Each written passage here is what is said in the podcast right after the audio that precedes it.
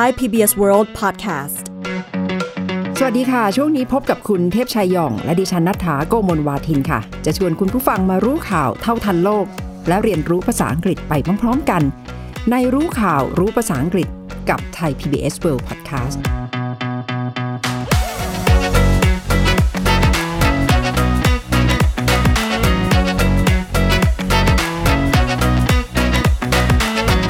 สวัสดีค่ะคุณเทพชัยคะครับ สวัสดีครับ ในช่วงสัปดาห์ที่ผ่านพ้นไปนี่มีข่าวที่สร้างความเศร้าให้กับสื่อในฮ่องกงอย่างมากนะคะ เพราะว่าหนังสือพิมพ์ ชื่อดัง หนังสือพิมพ์รายวัน Apple Daily ต้องพิมพ์ฉบับอำลา แล้วก็ปิดฉากหนังสือพิมพ์ฉบับนี้ที่มีอายุยาวนานถึง 26 ปีค่ะ อาจจะเรียกว่าเหตุการณ์ที่เกิดขึ้นนี่เป็นฟิโนเมนอนนะครับที่เราเคยใช้คำนี้อธิบายเหตุการณ์ใหญ่ ๆ เหตุการณ์ที่จะต้องถูกจารึกไว้นะครับเขาเรียกว่าเป็นเหตุการณ์เป็นประวัติการณ์นะครับเป็นเหตุการณ์ที่ยิ่งใหญ่มากก็คือ ภาพของคนฮ่องกง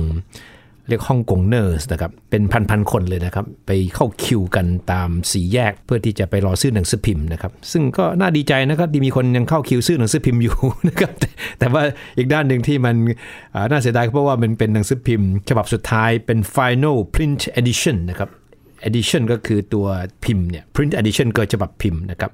เป็น hard copy ก็คือถ้าเป็น hard copy ก็หมายถึงเป็นกระดาษ นะครับก็เป็น final print edition of the Apple Daily newspaper ก็คือเป็นหนังสือพิมพ์ที่เป็นกระดาษเนี่ยฉบับสุดท้ายของ Apple Daily นะครับซึ่งก็เป็นหนังสือพิมพ์ตามที่คุณนัฐาบอกนะครับว่าปีที่โด่งดังที่สุดฉบับหนึ่งของฮ่องกงนะครับโด่งดังในฐานะที่เป็นปากเสียงให้กับคนหนุ่มสาวที่ออกมาเรียกร้องประชาธิปไตย ดังก็เพราะว่าถูกตั้งตัวเองเป็นฝ่ายตรงข้ามกับรัฐบาลจีน แล้วก็ผู้บริหารเกาะฮ่องกงนะครับก็เลยเป็นเป้าของการถูกเล่นงานมาตลอดค่ะ เป็นหนังสือพิมพ์ที่ยอดจำหน่ายสูงที่สุดในฮ่องกงเลยนะคะ ก็เป็นหนังสือพิมพ์หัวสีแล้วก็ขึ้นชื่อเรื่องพาดหัวข่าวที่หวือหวา แต่ว่าช่วงหลังเนี่ยประชาชนคนฮ่องกงนิยมกันมากขึ้นค่ะเพราะว่าเป็นกระบอกเสียงที่ชัดเจนนะคะ เรื่องของการต่อสู้เพื่อประชาธิปไตย ก็คือเหตุการณ์เนี่ยเกิดขึ้นเช้ามืดวันที่ 24 มิถุนายนนะคะ เป็นเช้ามืด และเป็นเช้าวันสุดท้ายที่ Apple Daily ประกาศว่าจะเป็น หนังสือพิมพ์ ฉบับสุดท้ายนะคะ ที่จะตีพิมพ์ ที่ต้องถูกสั่งปิดก็เพราะว่า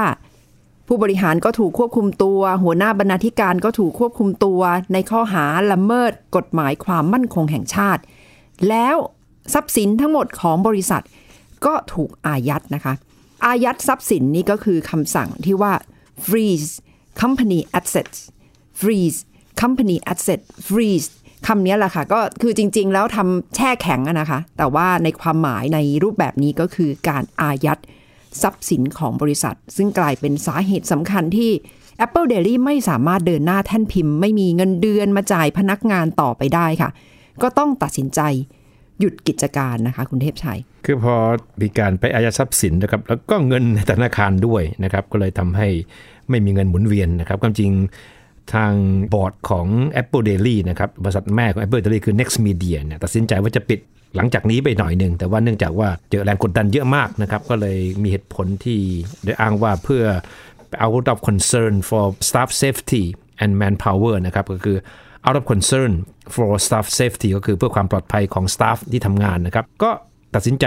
ยุติการตีพิมพ์ดีกว่า เพราะว่าที่ผ่านมาเจอแรงกดดันเยอะมากนะครับ อย่างเมื่อสัปดาห์ก่อนหน้านี้ตำรวจถึง 500 นายบุกเข้าไปค้นสำนักงานใหญ่ของ Apple Daily นะครับ แล้วก็กวาดเอาเครื่องคอมพิวเตอร์แล็ปท็อปมือถือทั้งหลายไปเป็นหลักฐาน แล้วก็มีท่าทีที่คุกคามคนทำงานฝ่ายปฏิบัติการทางด้านข่าวเป็นอย่างมาก เพราะฉะนั้นผู้บริหารของ Apple Daily ก็มีความรู้สึกว่าความปลอดภัยของพนักงานของนักข่าวเนี่ยมันเป็นคำถามไปละก็เลย ตัดสินใจยุติการตีพิมพ์ดีกว่าค่ะแล้ว พาดหัวในวันนั้นนะคะ หน้าหนึ่งในวันนั้นก็ถือว่าเป็นประวัติศาสตร์ละค่ะ ทาง Apple Daily ก็เลือกที่จะใช้พาดหัวในวันนั้นนะคะว่า Hong Kongers bid a painful farewell in the rain bid a painful farewell in the rain ก็คือร่วมอำลาแบบเจ็บปวดนี้ ท่ามกลางฝนที่ตกลงมานะคะครับก็คงจะติดตามสภาพภูมิอากาศวันนั้นนะคะ แล้วก็คงนำมาใช้ในการอธิบายเพื่อให้เห็นถึงความเศร้าตอกย้ำความเศร้ามากขึ้นไปอีกนะคะคุณเทพชัยคือ บอกลากันด้วยความเจ็บปวดก็คือ painful farewell นี่ก็เศร้ามากอยู่แล้วนะคะ แล้วก็ต้องมาร่ำลากันท่ามกลางฝนที่ตกหนักด้วยค่ะ และนี่มีคำว่า bidding farewell นะ farewell แปลว่าอำลา bidding farewell ก็คือการกล่าวคำอำลา หรือการแสดงท่าทีแบบอำลากันนะครับ เช่น they bid farewell ก็หมายความว่าทั้งสองคนหรือหลายคนเนี่ยกล่าวคำอำลาซึ่งกันและกันนะครับ ส่วนใหญ่ farewell นี้ก็คงจะเป็นการจากกันที่มันแบบค่อนข้างนานหน่อยนะครับ ในกรณีนี้ก็คือก็คงอีกนานละหรืออาจจะไม่ได้เจอกันอีกเลยก็ได้ระหว่างแฟนๆหรือคนอ่านกับหนังสือพิมพ์ The Apple Daily นะครับก็ถือว่าเป็น final farewell ก็ได้ก็คือเป็นการอำลากันครั้งสุดท้ายนะใช่ค่ะ ก็ สำหรับนักข่าวเองก็คงใจไม่ค่อยดีเท่าไหร่นะคะ ไม่ว่าจะเป็นนักข่าวของ Apple Daily หรือว่านักข่าวสำนักข่าวอื่นๆ คือในวันนั้น ซึ่งเป็นวันสุดท้ายของการเปิดสำนักงานเนี่ยนะคะ ก็มีผู้สื่อข่าวไปร่วมบันทึกภาพไปร่วมเก็บนาทีประวัติศาสตร์กันเยอะทีเดียว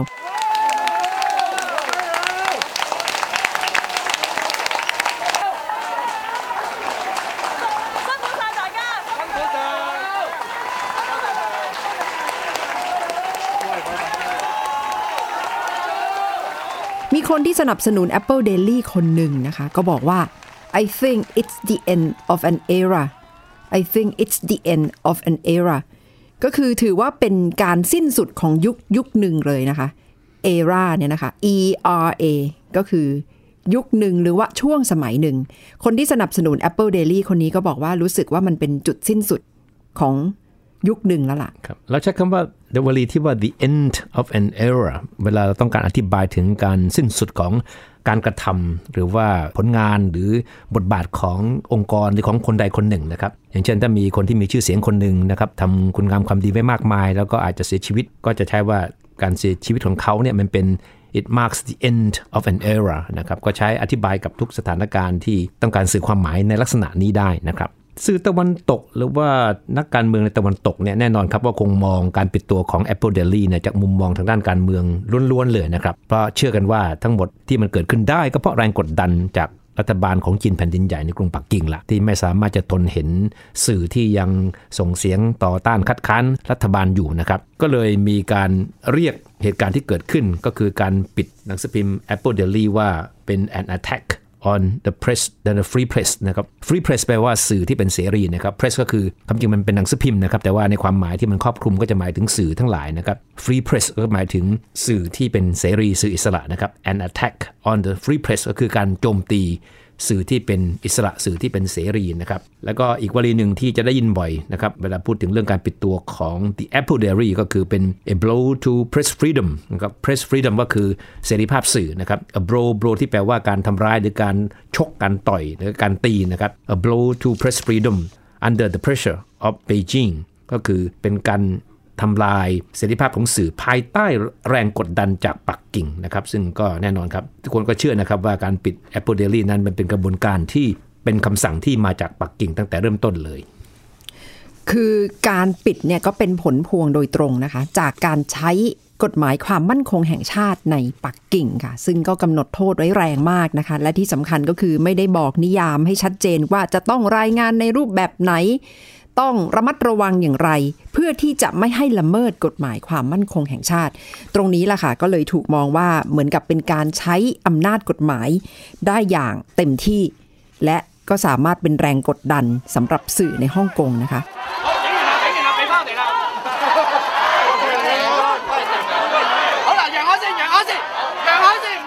สำหรับคนที่ไปสนับสนุน Apple Daily ก็ไปรวมตัวกันเยอะมากมายที่หน้าสำนักงานในช่วงกลางคืนของคืนวันพุธที่ผ่านมานะคะ ซึ่งเป็นคืนสุดท้าย ก่อนที่จะต้องปิดในช่วงเช้ามืดวันพฤหัสบดี ก็ได้เห็นประชาชนเนี่ยเปิดไฟฉายจากโทรศัพท์มือถือนะคะ แล้วก็แสดงท่าทีตะโกนด้วยนะคะ ตะโกนออกมาว่า เป็นการให้กำลังใจ Apple Daily ตะโกนว่า go for it or don't give up go for it and don't give up คือตะโกนเป็นภาษาจีนนะคะ แต่ว่าแปลเป็นภาษาอังกฤษก็คือ go for it don't give up go for it ก็คือขอให้เดินหน้าไปต่อด้วยความมุ่งมั่นนะคะ don't give up ก็คือ อย่าล้มเลิกความตั้งใจ ก็เป็นวลีที่ให้กำลังใจกันและกันนะคะ คุณเทพชัย เวลาเราเห็นใครทำอะไรอยู่ใช่ไหมครับ และต้องการให้กำลังใจเนี่ยก็บอก go for it ก็คือเอาเลยสู้เลยเดินหน้าเลยนะครับ go for it นะครับ ซึ่งก็หมายความว่าคนที่ยังเชียร์ Apple Daily อยู่นั้นก็ยังต้องการให้คนที่เคยทำงานให้ Apple Daily นะครับโดยเฉพาะผู้สื่อข่าวเนี่ยอย่าเพิ่งยอมแพ้ง่ายๆนะครับให้เดินหน้าในการทำหน้าที่สื่อต่อไป ซึ่งแต่ว่าก็เป็นเรื่องยากครับเพราะว่าตอนนี้หลังจากที่มีการประกาศใช้กฎหมายความมั่นคงแห่งชาติเมื่อกลางปีที่แล้ว ทุกอย่างก็อยู่ภายใต้การกำกับของกฎหมายฉบับนี้นะครับ การกระทำไหนที่เข้าข่ายว่าเป็นการสมรู้ร่วมคิดกับต่างชาติ เพื่อที่จะบ่อนทำลายความมั่นคงของฮ่องกง หรือของจีนแผ่นดินใหญ่ หรือว่าการกระทำที่เข้าข่ายแบ่งแยกดินแดนนะครับ ซึ่งความหมายเหล่านี้มันกว้างมาก และแต่จะตีความ แค่คุณบอกว่าอยากให้ปักกิ่ง อย่ามาแทรกแซงฮ่องกงนะก็อาจจะเข้าข่ายแบ่งแยกดินแดนแล้วก็ได้ หรือเข้าข่ายละเมิดกฎหมายความมั่นคงแล้วก็ได้นะครับ เพราะฉะนั้นมันก็เป็นสิ่งที่คนก็เลยมองว่าเหตุการณ์ที่เกิดขึ้นเนี่ยมันเป็น a demise of press freedom ก็คือเป็นการตายของสื่อที่เป็นเสรีในฮ่องกงแล้วนะครับ demise นะครับ d e m i s e demise ซึ่งความหมายเหมือนกับคำว่า death ที่แปลว่าตายนะครับแต่ก็มีหลายคนนะครับที่เป็นแฟนๆของ Apple Daily เนี่ยก็ก็ทำใจมาก่อนหน้านี้แล้วนะครับ แต่ก็ยอมรับนะครับว่าบอกว่า the Apple Daily's demise was shocking but not surprising เมื่อไรก็ตามที่เราใช้คำว่าวลีที่ว่า shocking but not surprising ก็หมายความว่ามันน่าตกใจ แต่ก็ไม่ใช่เป็นสิ่งที่เหนือความคาดหมายนะครับเราจะได้ยินวลีนี้บ่อยเวลาพูดถึงเหตุการณ์ที่เราก็ไม่อยากให้มันเกิดขึ้นนะเกิดขึ้นแล้วเราก็ตกใจแต่จริง ๆ แล้วเราก็คาดอยู่แล้วว่ามันต้องเกิดขึ้นนะครับ shocking but not surprising ใช่ค่ะ คือจริง ๆ ก็คาดการณ์กันไว้อยู่แล้วจริง ๆ นะคะสำหรับการใช้กฎหมายความมั่นคงแห่งชาติ เพราะว่านักวิเคราะห์ต่างๆ ก็บอกว่าเชื่อเลยว่า Apple Daily เนี่ยจะเป็นหนึ่งในเป้าหมายที่จะต้องนำกฎหมายความมั่นคงแห่งชาตินี้มาใช้ แล้วก็นำมาใช้จริง ๆ เพราะว่าถ้าย้อนกลับไปเมื่อปีที่แล้วเนี่ยก็เกิดจากการควบคุมตัวจิมมี่ไลซึ่งเป็นผู้ก่อตั้ง และเป็นเจ้าของ Apple Daily ไปก่อนแล้วนะคะ ซึ่งขณะนี้เขาก็ถูกคุมขัง หลังจากนั้นทางสำนักงานเองก็คงจะต้องเผชิญกับอุปสรรคในหลากหลายรูปแบบ จนได้เห็นหัวหน้าบรรณาธิการและผู้บริหารก็ถูกคุมตัวไปสัปดาห์ที่แล้ว จนมาสั่งปิดกันในสัปดาห์นี้แหละค่ะซึ่งสื่อบางฉบับในโลกตะวันตกที่ติดตามข่าวนี้นะคะ ก็ระบุว่าการปิด Apple Daily เนี่ยก็คือนาทีประวัติศาสตร์ แล้วก็เป็นนาทีที่สร้างความเศร้าใจอย่างมากนะคะ historical moment historical moment การปิด Apple Daily เนี่ย ก็คือนาทีประวัติศาสตร์ค่ะ มีคนเคยถามจิมมี่ไลน์นะครับ เจ้าของและผู้ก่อตั้ง The Apple Daily ว่าทำไมเรียกมันว่า Apple นะครับ Apple Daily เรียกว่า Daily คือคำว่า Daily เฉยๆเนี่ยมันแปลว่ารายวันใช่ไหมครับ แต่ว่าจริงๆ ในความหมายของสื่อเนี่ยคำว่า Daily คือหนังสือพิมพ์รายวันนะครับ ก็มีคนถามว่า เอ๊ะทำไมคุณเรียกหนังสือพิมพ์ที่คุณตั้งขึ้นมาว่า Apple Daily ล่ะคำตอบมันง่ายมากเขาบอกว่า Apple ก็คือผลไม้พิษในคัมภีร์ไบเบิลอดัมกับอีฟใช่ไหมครับที่อาดัมเนี่ยไม่ควรที่จะกินแอปเปิลลูกนั้นเลยนะครับ พอกินเข้าไปก็เป็นต้นเหตุของความวุ่นวายของความชั่วร้ายทั้งหลายที่เกิดในโลกใบนี้ เขาก็เลยคิดว่าแอปเปิลมันก็มีความหมายในเชิงของ แต่มองย้อนกลับไปดูสิ่งที่ปรากฏอยู่ในไบเบิลนะครับมันมันก็มีความหมายอย่างมากทีเดียวว่าถ้าอาดัมไม่กินแอปเปิลลูกนั้นป่านนี้มันก็ไม่มีโลกใบนี้ที่มีเต็มไปด้วยความวุ่นวายใช่ไหมค่ะไม่มีข่าวให้รายงานไงใช่ไหมก็ได้เห็นการทำหน้าที่ของ Apple Daily นะคะ ซึ่งทางกองบรรณาธิการก็มีความเชื่อมั่นว่าได้ยืนหยัด ทำหน้าที่อย่างถึงที่สุดแล้ว ในช่วงเวลาที่ได้เห็นคนฮ่องกงออกมาประท้วงเรียกร้องประชาธิปไตย บรรยากาศในห้องข่าววันนั้นก็เต็มไปด้วยความเศร้าอะคุณเทพชัย ทางบรรดาผู้สื่อข่าวช่างภาพที่เข้าไปก็น้ำตาซึมกันเลยนะคะ บางคนก็หยิบฉบับสุดท้ายขึ้นมา แล้วก็คงอดไม่ได้ แล้วก็รู้สึกว่าจากนี้ไปก็คงจะไม่มีนาทีที่จะได้มาอยู่ร่วมกันพร้อมหน้าพร้อมตาแบบนี้อีกแล้ว บางคนก็บอกว่า เหมือนเหมือนงานเลี้ยงรุ่นกึ่งกึ่งๆกับไปร่วมงานศพ almost like a reunion or a funeral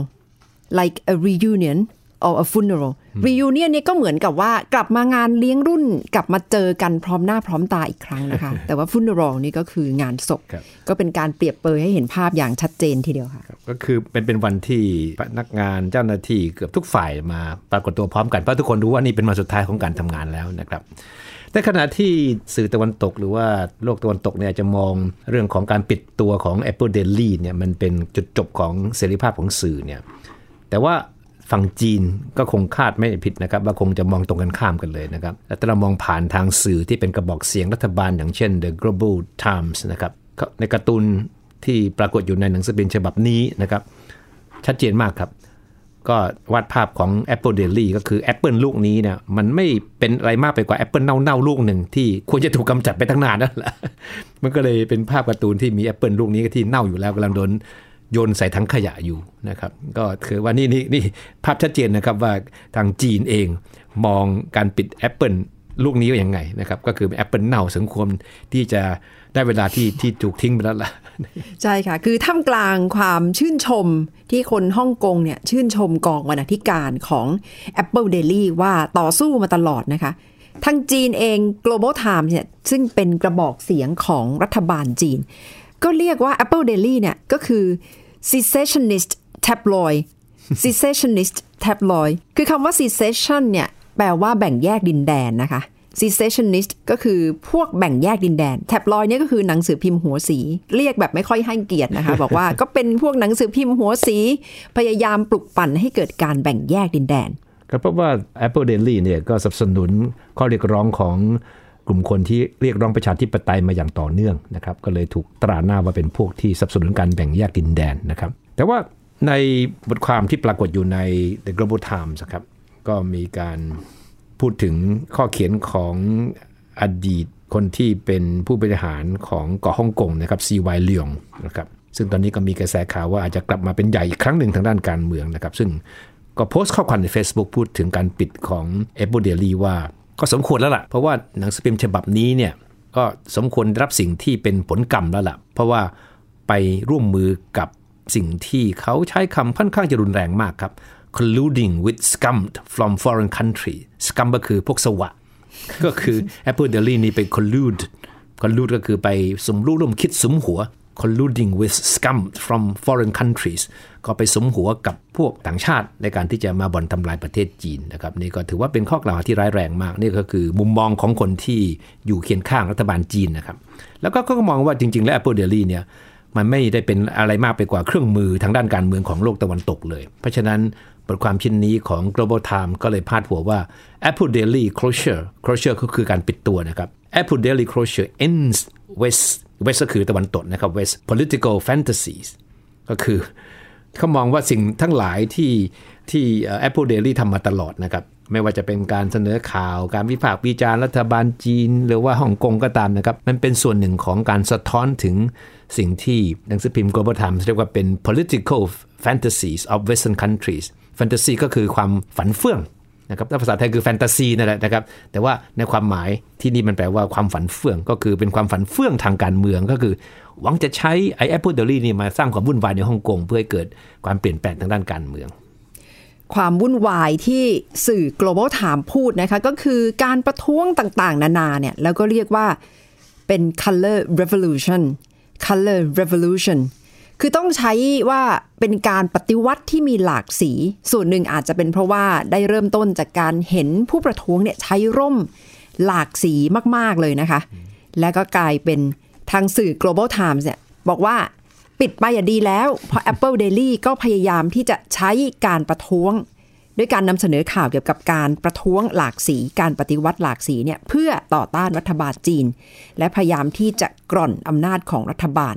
ก็คือ color revolution against China and subvert state power subvert state power อันนี้ก็คือการกร่อนอำนาจภาครัฐของรัฐบาลจีนนะคะ ก็เป็นมุมมองที่ออกมาจาก global times แหละค่ะคุณเทพชัย นะครับในความหมายของคนที่อยู่เคียงข้างกระบวนการประชาธิปไตยในฮ่องกงนะครับก็มองว่าการปิดตัวของหนังสือพิมพ์แท็บลอย Apple Daily เนี่ยมันเป็นการปิดฉากสื่อที่เป็นเสรีในฮ่องกงแล้วนะครับ เพราะว่าก็ต้องยอมรับนะครับว่าในช่วงหลายปีที่ผ่านมานี่สื่อกระแสหลักในฮ่องกงส่วนใหญ่เนี่ยก็เป็นสื่อที่มีธุรกิจอย่างอื่นเกี่ยวข้องมากมาย แล้วก็เป็นธุรกิจที่ก็ไปเกี่ยวพันกับจีนแผ่นดินใหญ่ด้วย ในการไปลงทุนในเมืองต่างๆ ของจีนใช่ไหมครับ เพราะฉะนั้นจึงไม่ใช่เรื่องแปลกใจที่สื่อกระแสหลักส่วนใหญ่หรือเกือบทั้งหมดนะครับไม่ว่าจะเป็นหนังสือพิมพ์ทีวีวิทยุเนี่ยก็จะไม่ค่อยมีปากเสียงกับรัฐบาลจีน หรือผู้บริหารฮ่องกงเท่าไหร่นักนะครับก็พูดง่ายๆก็คือก็คือเออออไปตามทุกอย่างที่ทางปักกิ่งสั่งมานะครับก็มี Apple Daily นี่แหละที่อาจจะมีความกล้าหาญหรือมีความใช้คำว่าบ้าบินก็ไม่ผิดนะครับในการที่ ออกมาแสดงจุดยืนชัดเจนว่าต้องการให้ความเปลี่ยนแปลงในลักษณะที่เป็นประชาธิปไตยในฮ่องกงนะครับเอาละค่ะ ทาง Apple Daily ก็คือประกาศอำลาแบบเจ็บปวดไปแล้วนะคะ คุณเทพชัย เราเองก็ต้องประกาศอำลา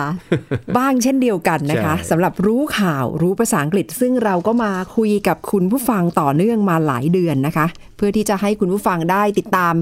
ข่าวคราวภาษาอังกฤษกันแบบสนุก แล้วก็เข้าใจคำศัพท์ต่าง ๆ ไปด้วยค่ะ we also need to bid farewell to our audience today นะครับคือเราต้องกล่าวคำอำลาเหมือนกันนะครับค่ะเพราะว่าก็ต้องพูดแบบตรงไปตรงมาแล้วกันนะครับ มันก็มีภารกิจเยอะแยะนะครับ ที่คงจะต้องคุณและคุณนัฐาจะต้องรับภาระอีกมากมาย ก็อย่าอย่าเรียกว่าบิดแฟเวอร์นะครับ เราคิดว่าเราคงได้กลับมาอีกนะครับ อาจจะถือว่าเป็นการพักครึ่งเวลาแล้วกันนะครับ เพื่อที่จะไปปฏิบัติภารกิจอย่างอื่น ที่คิดว่ามันมีความเร่งด่วน เฉพาะหน้าก่อนนะครับก็ผมก็คิดว่ามันก็ยังเป็นรายการที่เราก็ยังมีความ มีความตั้งใจอยากทุ่มเทให้มันนะครับเพราะเรามีความเชื่อนะครับว่าภาษาอังกฤษเนี่ยมันเป็นเครื่องมือสื่อสารที่สำคัญนะครับซึ่งเราก็พยายามย้ำมาตลอดตั้งแต่วันแรกของรายการนี้ว่านี่ไม่ใช่เป็นรายการสอนภาษาอังกฤษนะครับเป็นรายการให้ท่านผู้ฟังมาสนใจภาษาอังกฤษดีกว่านะครับเพราะว่าภาษาอังกฤษก็อาจจะไม่ใช่เป็นสิ่งที่สอนกันได้ง่ายๆนะครับแต่ถ้ามีความสนใจนะครับโดยเฉพาะอย่างยิ่งถ้าเรียนรู้จากการอ่านข่าวเนี่ยมันก็จะทำให้ การเรียนรู้ภาษาอังกฤษเนี่ยมันมันสนุกด้วย มันได้ทันเหตุการณ์ด้วยนะครับ อย่างผมทุกวันนี้ผมก็หัดอ่านข่าวเป็นภาษาจีนแล้วตอนนี้คิดไปว่าอีกขั้นหนึ่งแล้วนะคะภาษาภาษาอังกฤษไม่พอแล้วต้องเพราะตอนนี้ต้องยอมรับนะครับว่าอนาคตของโลกใบนี้เนี่ยบทบาทของจีนเนี่ยเป็นสิ่งที่เราปฏิเสธไม่ได้ใช่ไหมครับเพราะฉะนั้นถ้าจะเข้าใจจีน หรือเหมือนกับที่เราจะเข้าใจตะวันตกเนี่ยเราก็ต้องศึกษาภาษาจีน เพราะว่าข่าวหลายข่าว หรือความเห็นเยอะแยะเลยนะครับเวลาแปลเป็นภาษาไทยหรือภาษาอังกฤษแล้วเนี่ยมันอาจจะไม่ตรงความหมายเสียทีเดียวกับที่เป็น ภาษาที่เป็นเจ้าของภาษาจริง ๆ คือภาษาจีนใช่ไหมครับในอนาคตอาจจะได้ฟังคุณเทพชัยจัดรู้ข่าวรู้ภาษาจีนนะคะไอ้ที่ฉันฟังแล้วนี่ต้องรีบไปเรียนภาษาจีนบ้างจะได้เข้าใจภาษาจีนให้ถ่องแท้ลึกซึ้ง แล้วก็เข้าใจความคิดทัศนคติจากคนจีนด้วย ซึ่งก็มีความสำคัญอย่างมากนะคะ จากที่คุยนั่งคุยกับคุณเทพชัยมา แล้วก็คุณผู้ฟังได้ฟังไปพร้อมๆกันเนี่ยก็รู้สึกว่าได้เรียน เพิ่มขึ้นเยอะทีเดียวนะคะ ได้ศึกษาแล้วก็ได้รับฟังพร้อม ๆ กับทำความเข้าใจข่าวไปพร้อม ๆ กันด้วยอะคุณเทพชัย ซึ่งก็มีความสำคัญอย่างมาก เพราะว่าถ้าเราจะรับรู้ความเป็นไปในโลกใบนี้ โดยเฉพาะเรื่องที่เราคุยกันบ่อยๆนะคะครับภูมิรัฐศาสตร์ ระหว่างสหรัฐและจีน ซึ่งเป็นเรื่องไม่ไกลตัวเลยค่ะ เป็นเรื่องที่อยู่ล้อมรอบประเทศไทยในช่วงเวลานี้ แล้วก็สำคัญอย่างมากที่จะเข้าใจว่าสหรัฐคิดอย่างไร จีนคิดอย่างไร แล้วไทยเนี่ยจะวางตัวอย่างไรด้วยนะคะครับก็อยากให้กำลังใจท่านผู้ฟังนะครับที่สนใจที่จะเรียนรู้หรือว่าพัฒนาการใช้ภาษาอังกฤษนะครับไม่ต้องตั้งความหวังไว้สูงขนาดว่าต้องพูดแบบสำเนียงอเมริกันจ๋าอังกฤษจ๋าเลยนะครับ เพราะว่ามันไม่มีความจำเป็นนะครับภาษาประโยชน์ของมันคือมีไว้เพื่อสื่อสารนะครับเราไปหลายประเทศฟิลิปปินส์ฮ่องกงมาเลเซียนะครับแล้วก็ฟังคนพื้นเมืองคนที่เป็นเจ้าของประเทศก็พูดภาษาอังกฤษ ด้วยสำเนียงของเขาอะใช่ไหมอย่างสิงคโปร์เนี่ย สังเกตดูไหมครับว่าถึงแม้จะเรียนจบออกซฟอร์ดมาก็ตาม หรือจะเรียนจบฮาร์วาร์ดหรือเยลมาก็ตามนะเวลาก็พูดคนทั้งสิงคโปร์นะเวลาพูดภาษาอังกฤษก็ยังมีสำเนียงสิงคโปร์อยู่ใช่ไหมครับเขามีความภูมิใจว่านี่คือภาษาอังกฤษของสิงคโปร์น้อยคนนักที่เราจะฟังที่คนสิงคโปร์พูดแล้วเป็นสำเนียงแบบอังกฤษจ๋าเลยทั้งที่คนเหล่านี้เรียนโตบางคนก็โต แล้วก็เรียนจบในเมืองนอกอย่างในตะวันตกอย่างในอเมริกาอังกฤษหรือว่าแคนาดาเลยนะครับแต่เวลาเขาพูดภาษาอังกฤษเนี่ย เรารู้เลยว่าสิงคโปร์แน่นอน ใช่ค่ะ ก็คือสิ่งสำคัญน่าจะอยู่ที่เนื้อหาในการสื่อสารนะคะ สิ่งที่ต้องการจะนำเสนอออกมา หรือว่าเรื่องที่ต้องการจะพูดออกมาผ่านการสื่อสาร ก็เป็นหัวใจสำคัญนะคะ เพราะว่าคนไทยเองในอนาคตก็คงต้องไปขึ้นเวทีในระดับระหว่างประเทศจริง ๆ สมัยนี้ไม่ต้องไปขึ้นเวทีด้วยตัวเองนะครับใช่สื่อสารกันผ่านวิดีโอคอล Facebook ก็มีโอกาสที่จะได้ใช้ภาษาอังกฤษกันมากมาย เราก็หวังว่าที่ผ่านมาก็จะเป็นส่วนหนึ่งที่ทำให้ได้ ฟังและรับรู้ภาษาอังกฤษกันอย่างสนุกมากขึ้นนะคะ ใช่ครับ เอาละค่ะ ก็ต้องบิดแฟร์เวลกันจริง ๆ นะคะ แต่เราจะกลับมาใหม่นะคะ คุณเทพชัย แต่ว่ารูปแบบไหนก็คงจะได้ติดตามกันค่ะ ทั้งหมดก็คือรู้ข่าวรู้ภาษาอังกฤษสำหรับวันนี้นะคะ คุณผู้ฟังติดตามเรื่องราวจากไทย PBS World Podcast ได้ที่ www.thaipbspodcast.com หรือแอปพลิเคชัน Thai PBS Podcast รวมถึงพอดแคสต์ช่องทางต่างๆ ที่กำลังฟังอยู่ค่ะสำหรับวันนี้คุณเทพชัยยอง และดิฉันนัฐาโกโมลวาทิน สวัสดีค่ะ สวัสดีครับ Thai PBS podcast. View the world via the voice.